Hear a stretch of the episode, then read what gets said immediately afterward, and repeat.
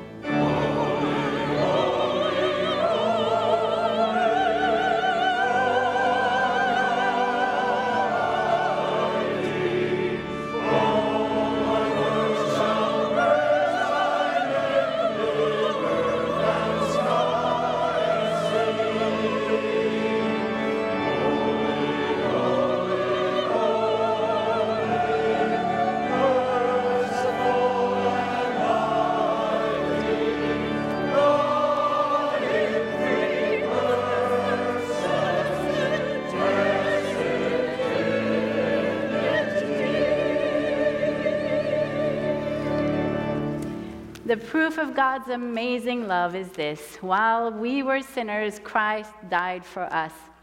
Because we have faith in him, we dare to approach God with confidence.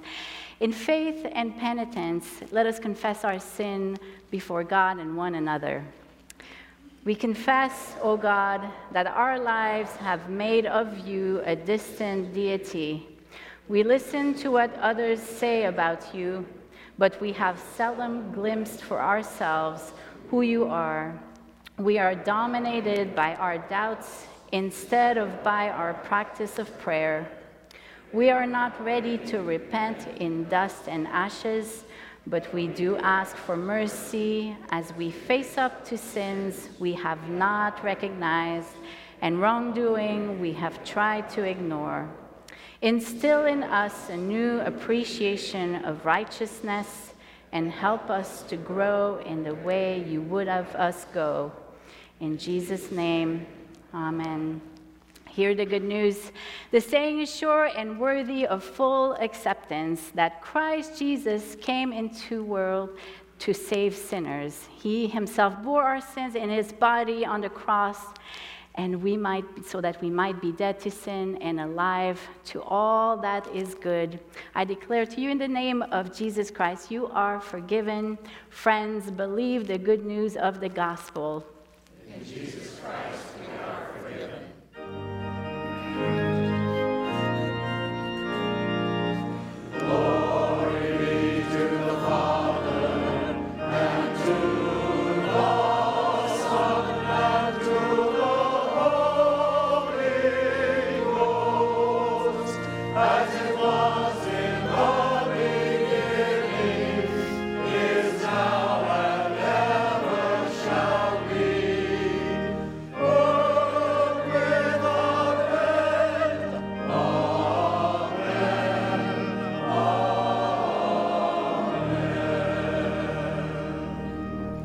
Let us affirm what we believe with the Apostles' Creed. I believe in God, the Father Almighty, maker of heaven and earth, and in Jesus Christ, his only Son, our Lord, who was conceived by the Holy Ghost, born of the Virgin Mary, suffered under Pontius Pilate, was crucified, dead, and buried. He descended into hell. The third day he rose again from the dead. He ascended into heaven and sitteth on the right hand of God the Father Almighty. From thence he shall come to judge the quick and the dead. I believe in the Holy Ghost, the holy Catholic Church, the communion of saints, the forgiveness of sins, the resurrection of the body, and the life everlasting. Amen. And now, as the children come forward, let us exchange the peace of God with one another. Peace be with you.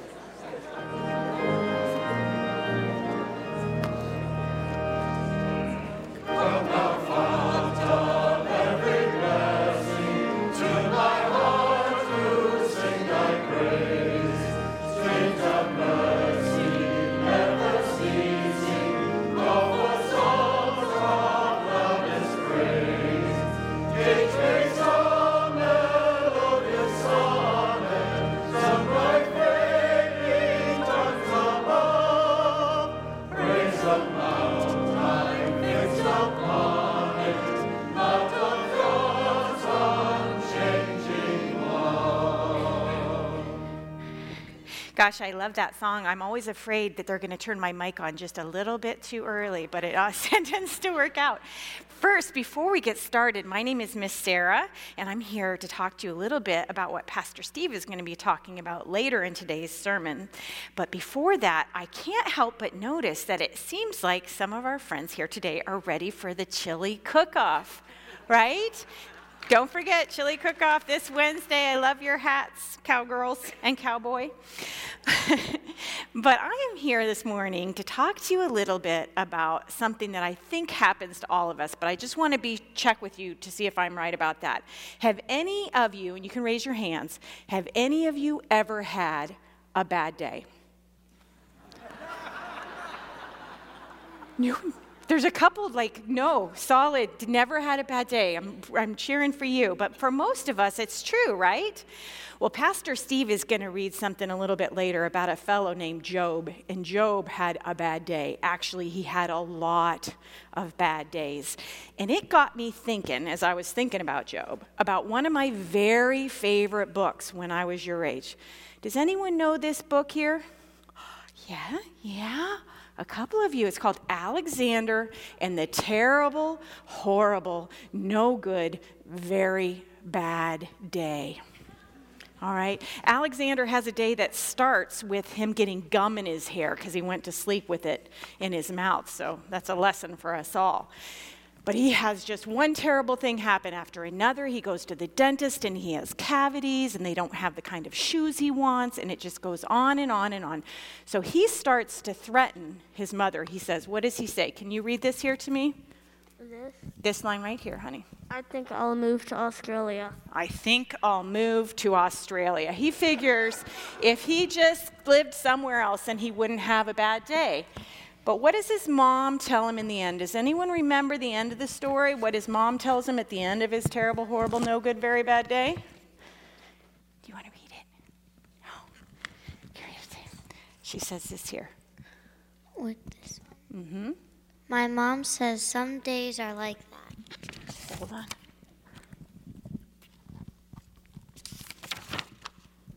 Even in Australia. Even in Australia, right?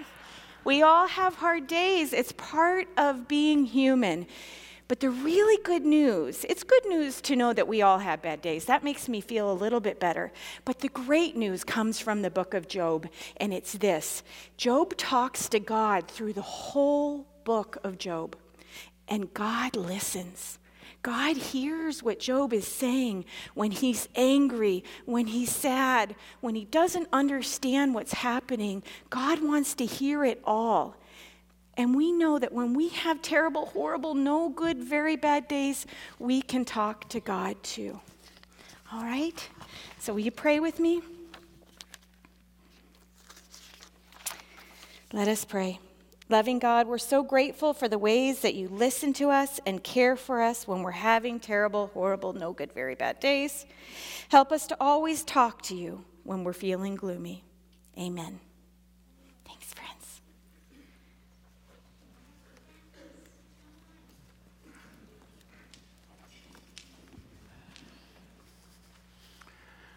Well, I am having a really good day today in the wake of another Michigan victory. And I should just shut up right there because we play Michigan State next week. And it may be a very different story. So we are so glad that you're with us today, and we are thankful that we can be together as the people of God and to know of God's presence. And we hope that you will find this to be a place of welcome, especially if you are a relatively new visitor with us today, that you might know that we are glad that you're here, and we hope that we can find ways by which to include you in other parts of the life of our church. If you'd like to learn more about membership in the church, just talk to Dr. Brown, and she will be be glad to give you your own personal private tutorial on membership here at Church of the Palms. We have lots of things to look forward to, especially this Wednesday evening. The high and holy chili cook off will be this Wednesday evening. And uh, we would love to have you come and enjoy some wonderful chili cooked by our own people here at Church of the Palms. We would love to know if you would like to add your recipe to the mix. Just reach out again to Mingy and she will be glad to put you on the list. You do not have to sign up to come. So if you get the urge for chili on Wednesday afternoon at 5 o'clock, come straight over to the campus center and they will be glad to welcome you. And that begins at what time, Mingy? She's not listening to me. Okay. Story of my life. All right. So somewhere around 6:30 or so, you come over to the campus center and we will be glad to have you. We have uh, looking forward to a special, special service. Many of you have participated online with our Taizé services, and we are looking forward to having an in-person Taizé service on November the 5th at 6:30, Friday, November 5th at 6:30, over in the chapel. So come and join us for that. It's a very a wonderful, intimate, uh, meditative time of worship, and we would love to have you join us for that.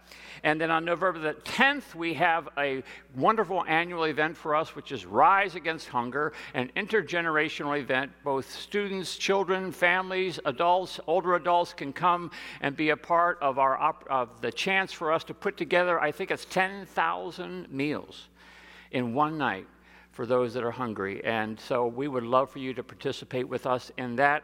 Mark your calendars, November the 10th. And then uh, the next Sunday, November 14th, we've been talking about Homecoming Sunday. What a great moment for the church to be returning little by little from its uh, COVID hibernation. And we would love for you to join us for that and especially be thinking of people you haven't yet seen in church that you're used to seeing. This is the occasion for you to reach out find out how they're doing and then perhaps even to extend them an invitation to come and join us on Homecoming Sunday, which will be a very special moment. Also, the week before, on November the 7th, we will have our All Saints Day uh, time of remembrance, and we would love to hear from you if there are people in your life that you would like included on that list, not only church members, but people dear to you. We will make sure to include them on that list as we remember those who have passed away over this past year, just this past year. So keep keep that in your mind and let us know. And if you look in your bulletin, you will see an insert, and the insert includes the names and pictures of those who have most recently joined our church. And some of them are worshiping here, some are worshiping in other services, but we're just going to call their names. And if you happen to be here right now, we would love for you to stand as I call your name and remain standing so that we can welcome you. Leslie Gillis is way up there in the balcony. Stand up, Leslie. Good to have you here. Ken Hickson is Ken here, maybe at the areas. Wonderful. And Kimberly and Annabelle and Michael Romalo, I believe, way back there in the back pew. And then also David and Susan Schubring right there. So would you give them a round of applause and welcome them to our life? Yay. We are grateful that we get to share in our mission with you of loving God and loving neighbor, and hope that you will come to rely upon us as your brothers and sisters in Christ as we seek to do that which God has called us to do in the world. Let us continue our worship.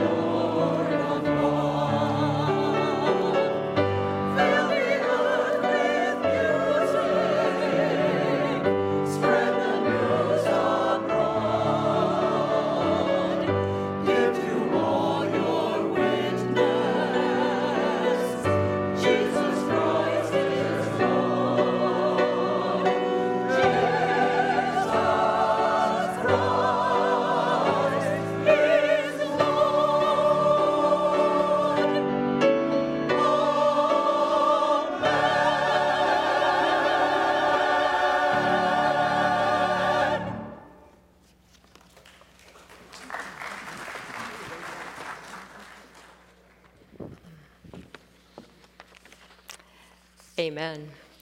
Let us pray. All powerful, all loving God, merciful and mighty, eternally present and graciously close, we turn our hearts to you as a people who so desperately need your healing presence in our lives. Help us to see you, O Lord, in a child's tiny hand, in a gift offered, a meal delivered, a timely phone call, in the quiet loyalty of a spouse or a tutor or a good friend or a family member.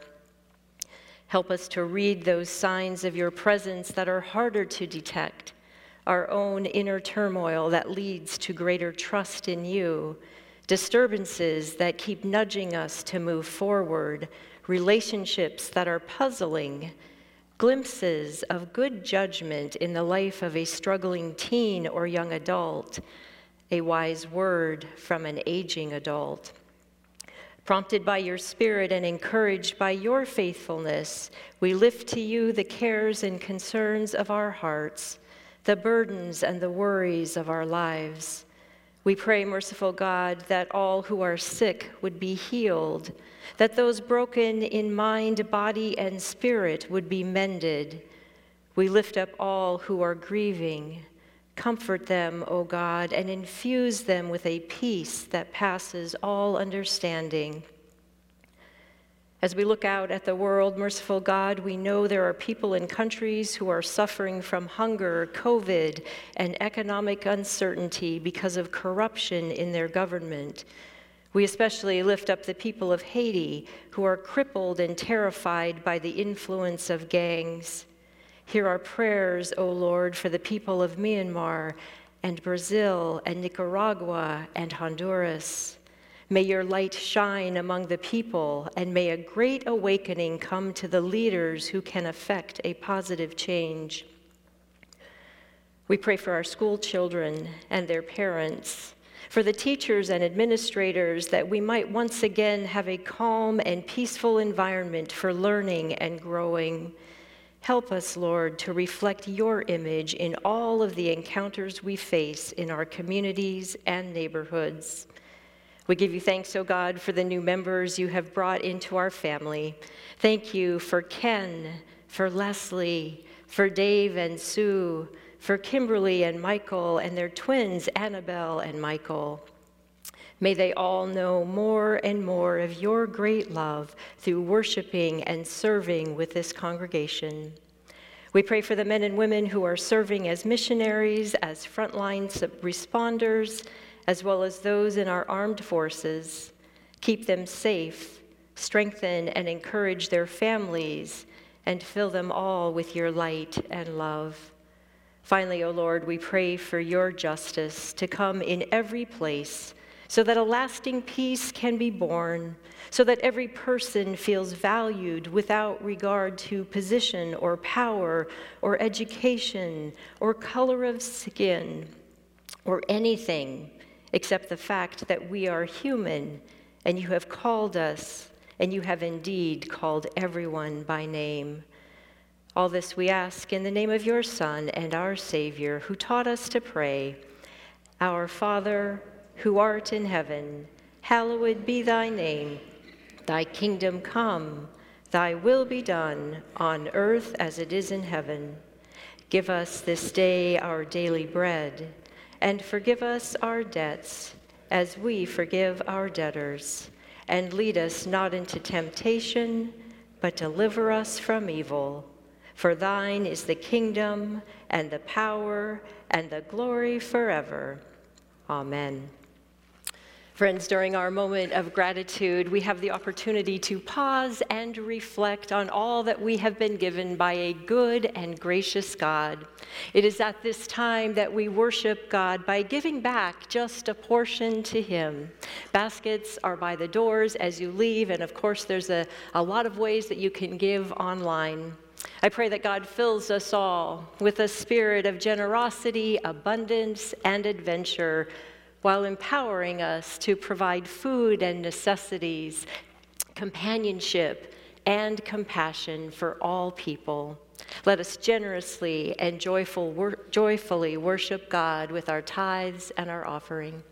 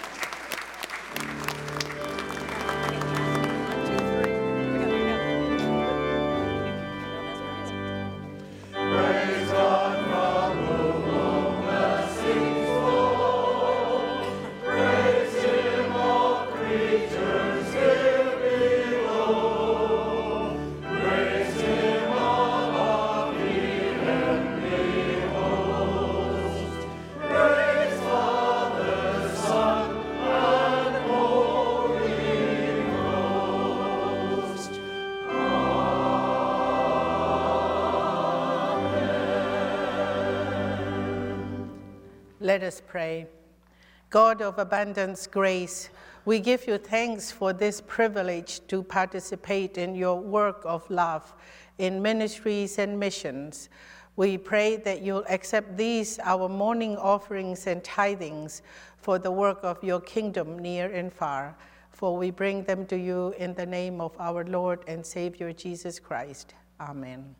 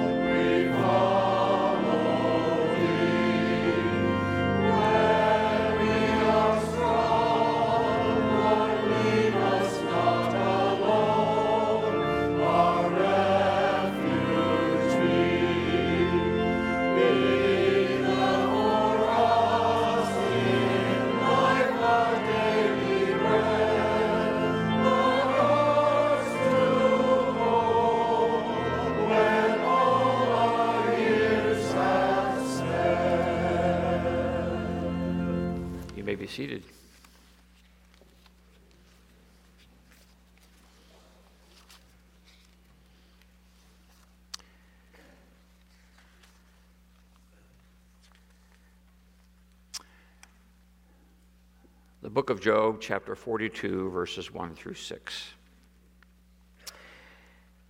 Then Job answered the Lord I know that you can do all things, and that no purpose of yours can be thwarted. Who is this that hides counsel without knowledge? Therefore, I have uttered that which I do not understand, things too wonderful for me, which I did not know. Hear, and I will speak. I will question you, and you declare to me.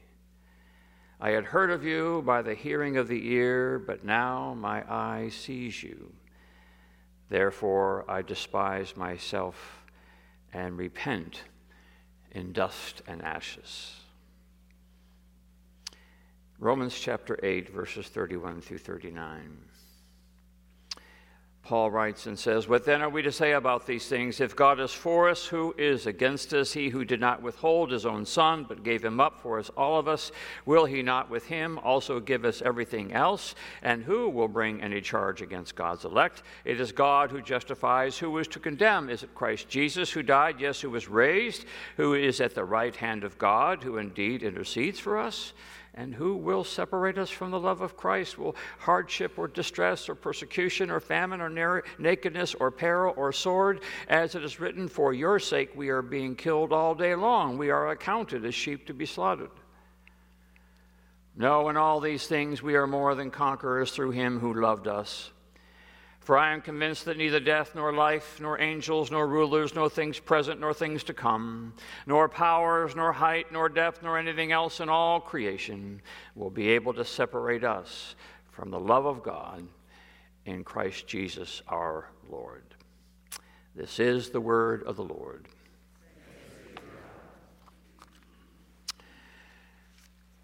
One of the scripture lessons read this morning comes from the book of Job.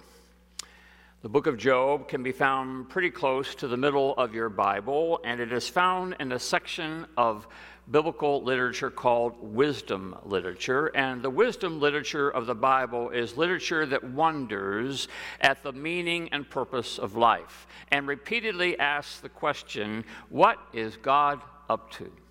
Why do things happen the way they do? Why do the wicked prosper and why do the bad things happen to good people? Wisdom literature is filled with prayers and poetry and philosophical rumination. In the wisdom literature, you hear that the Lord is your shepherd, that you shall not want. You hear that all is vanity. You hear that to everything there is a season and a time for every matter under heaven. And as I said, you also find within it the story of Job. Job is a really, really long story that is broken into three parts. The first part tells us about the man named Job whose life has been very fortunate. He has received many things a loving wife, a house full of kids, a Texas sized ranch, plenty of livestock, a good bit of money, and a fully funded pension plan. Job, as I said, is fortunate. Life has been very good to him. Now, also in the first part of this story of Job, the camera shifts up to the heavens, and it is imagined that God has convened his heavenly council, a member of which is Satan, or the accuser, as it reads in the Hebrew. And God and the accuser get talking about Job. And God takes great delight in Job and how a good and righteous and obedient servant Job is. And the accuser says, Well, duh, no wonder he's such a God's guy. Look at all his fortune. Easy to be a God's guy when you're flush with cash and you got a healthy family and you got no troubles. But, but the accuser says, Let me him, let me change the scenario, let me strip him of all that he cherishes, and let's see how much of a God's guy this guy really is. And God says, Go ahead. And the accuser goes ahead and strips Job of everything his wife, uh, his family, his home, and including his own health. And part one ends with Job's wife saying to him, Why don't you just curse God and die? A motivational speaker, she was not. Part two of the story of Job is this 40 chapter poem where Job and his so called friends try to sort out all of what has happened. And the friends surmise that the reason this has happened is that Job must have done something wrong. As we learned last week from Dr. LaRue, there were many who believed that fortune was tied to good behavior. Fortune was a sign of God's pleasure. So God must not be happy, these friends say. That seems to be their answer. And Job is not pleased with this answer. So he turns his anger and his questioning to God and demands of God an explanation. This whole idea of the patience of Job couldn't be further from the truth. That's part two.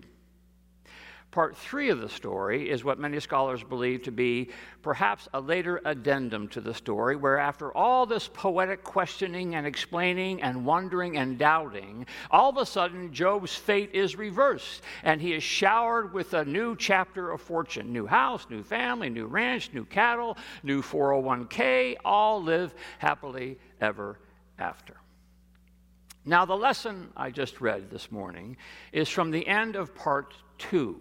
And it's at the end of part 2 where, after Job has challenged God and demanded an answer about why life is so severely turned against him, God answers Job out of the whirlwind and basically says to Job, You have no idea what you're asking.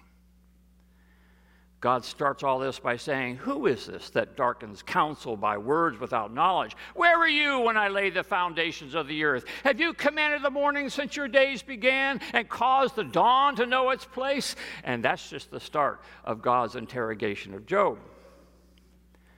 So, after all this severe cross examination, Job has one last little response, and it is these first six verses that we just read, which are Job's last words to God. And this, again, is what he says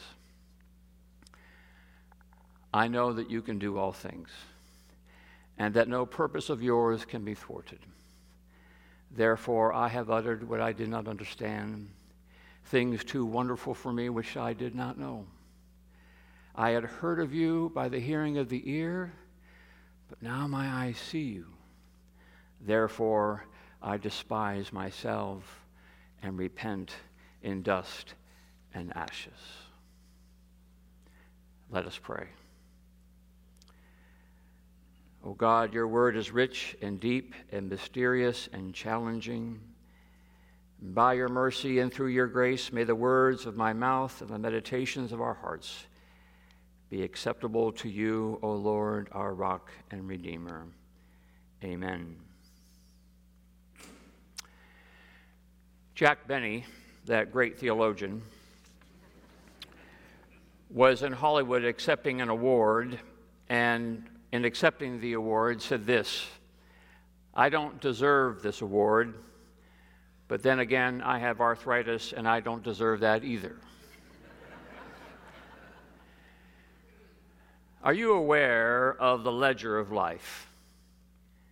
Are you aware that when looked at a certain way, life can take on the look of an Excel spreadsheet?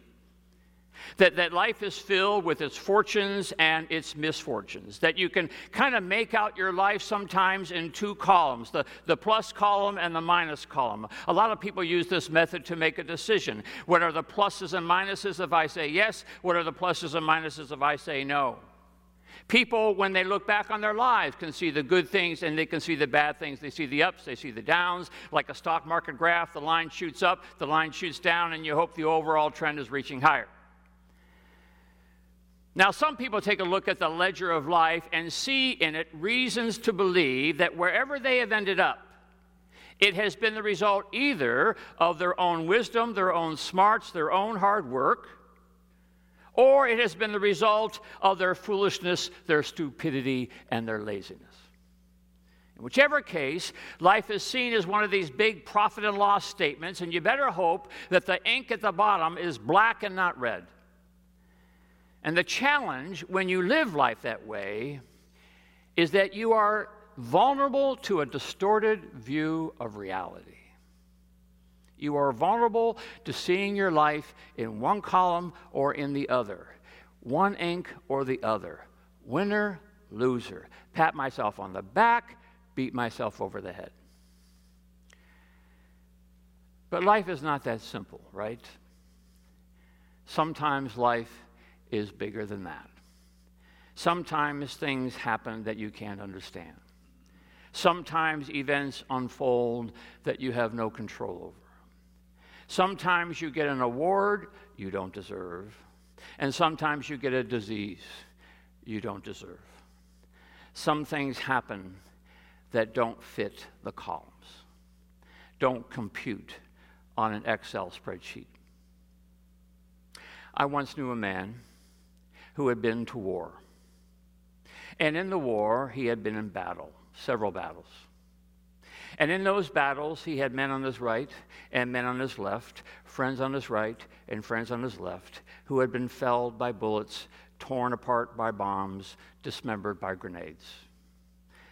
But he was the one who came home. He was the one whose worst wound was a cut from his own knife. And for decades, he would not speak about that war. He would not speak about his battles. He would not speak about his fortune. He would not speak about their misfortune, largely because life would not fit into a spreadsheet. It could not be explained. His fortune sat right alongside their misfortune. His life sat right alongside their death. His plus alongside their minus. And it wouldn't add up. And he could take no credit. And he could not understand why me and why them. Sometimes life gets too big. C.S. Lewis, the great apologist of the faith, the great reasoner of why we believe what we believe, waited a long time to find the love of his life. It took to his 50s to find her, and he courted her and fell in love with her and married her. This old, fumbling bachelor had been graced by a loving wife who, within a couple of years of falling in love with her, was diagnosed with cancer, and within a couple years after that, breathed her last in his loving arms. In the wake of her death and in the depths of his grief, Lewis wrote this Where is God?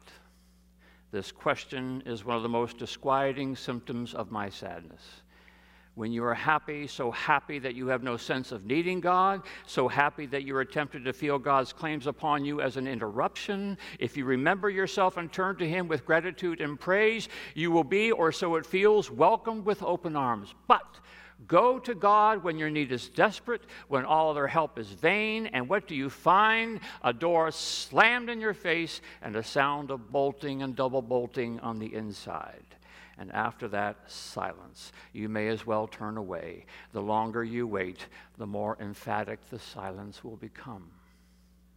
This from one of the most profound Christian writers of the 20th century. Sometimes life gets too big.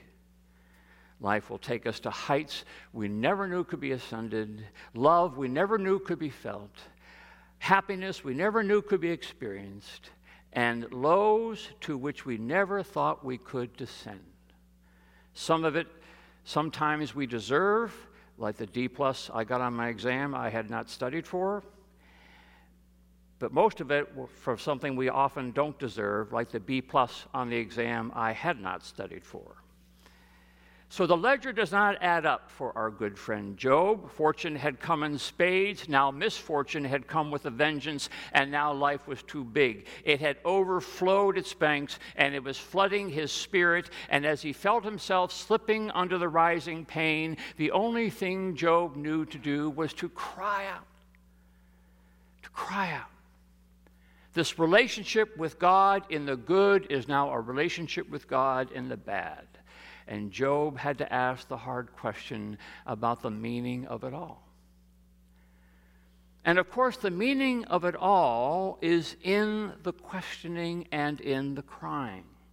The meaning of it all is in the demand for an answer. The meaning of it all is in the relationship with the one that you believe is on the other side of the conversation the relationship with God in the good and the relationship with God in the bad. When, when God answers Job out of the whirlwind, he spends a good bit of his Socratic questioning pointing out to Job all the good that Job cannot see. When, when life was good, he couldn't quite see the bad. When life is bad, now he can't quite see the good. The goodness and majesty and difficulty that has always been there, though we never quite stop to appreciate it. The beauty we do not deserve and the pain we do not deserve.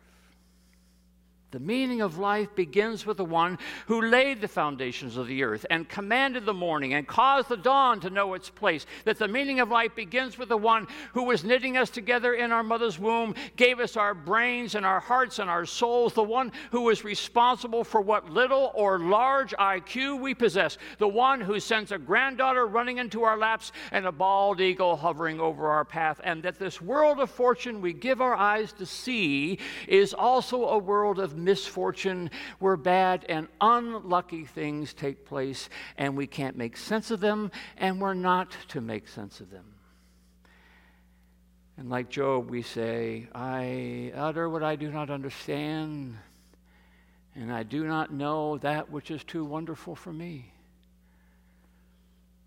So when our friend C.S. Lewis continued to write out of his deep despair and grief, and as he, like Job, continued to cry out the deep questions of life the why, the how, finally found himself at a point in his relationship of God with God in the bad, and he writes, When I lay these questions before God, I get no answer, but instead, sort of a no answer.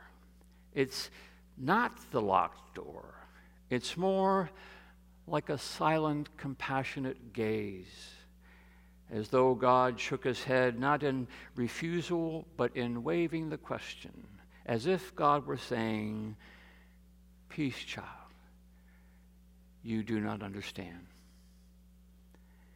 which I suppose explains why the good book tells us that at the end of it all, Job repented. Repented not of some grievous sin against God, not, not even of asking the questions, but repented of his demand to know as God, demanding answers not meant for him. Maybe that's where the apostle found himself as he too wondered about the life that had gotten too big for him, wondering about the grace that he did not deserve and the hardship he had not deserved. What, what are we to make of this river that so often overflows his banks? And with Paul, the meaning of it all was found not in some grand philosophical maxim or some pithy bumper sticker, but instead in the relationship, in the love of the one who brought us into being. And for Paul, the love of the one that brought him into a new being. The love that brings both the joy and the grief, the pleasure and the pain. What then are we to say to such things? Paul asks. Who will separate us from the love of Christ? Will hardship or distress or persecution or famine or nakedness or peril or sword? No. In all these things we are more than conquerors through him who loved us. For I am convinced that neither death nor life nor angels nor rulers nor things present nor things to come nor powers nor height nor depth nor anything else in all creation will be able to separate us from the love of God in Christ Jesus our Lord. Nothing shall separate us from the love of God in Christ Jesus our Lord. In Christ Jesus our Lord, the one who set the world into motion and the one who steps into the hardship and the persecution and the peril and the sword, the one who loves us in good times and especially in bad times the one who takes us to the heights of grace and mercy and walks with us in the valley of despair.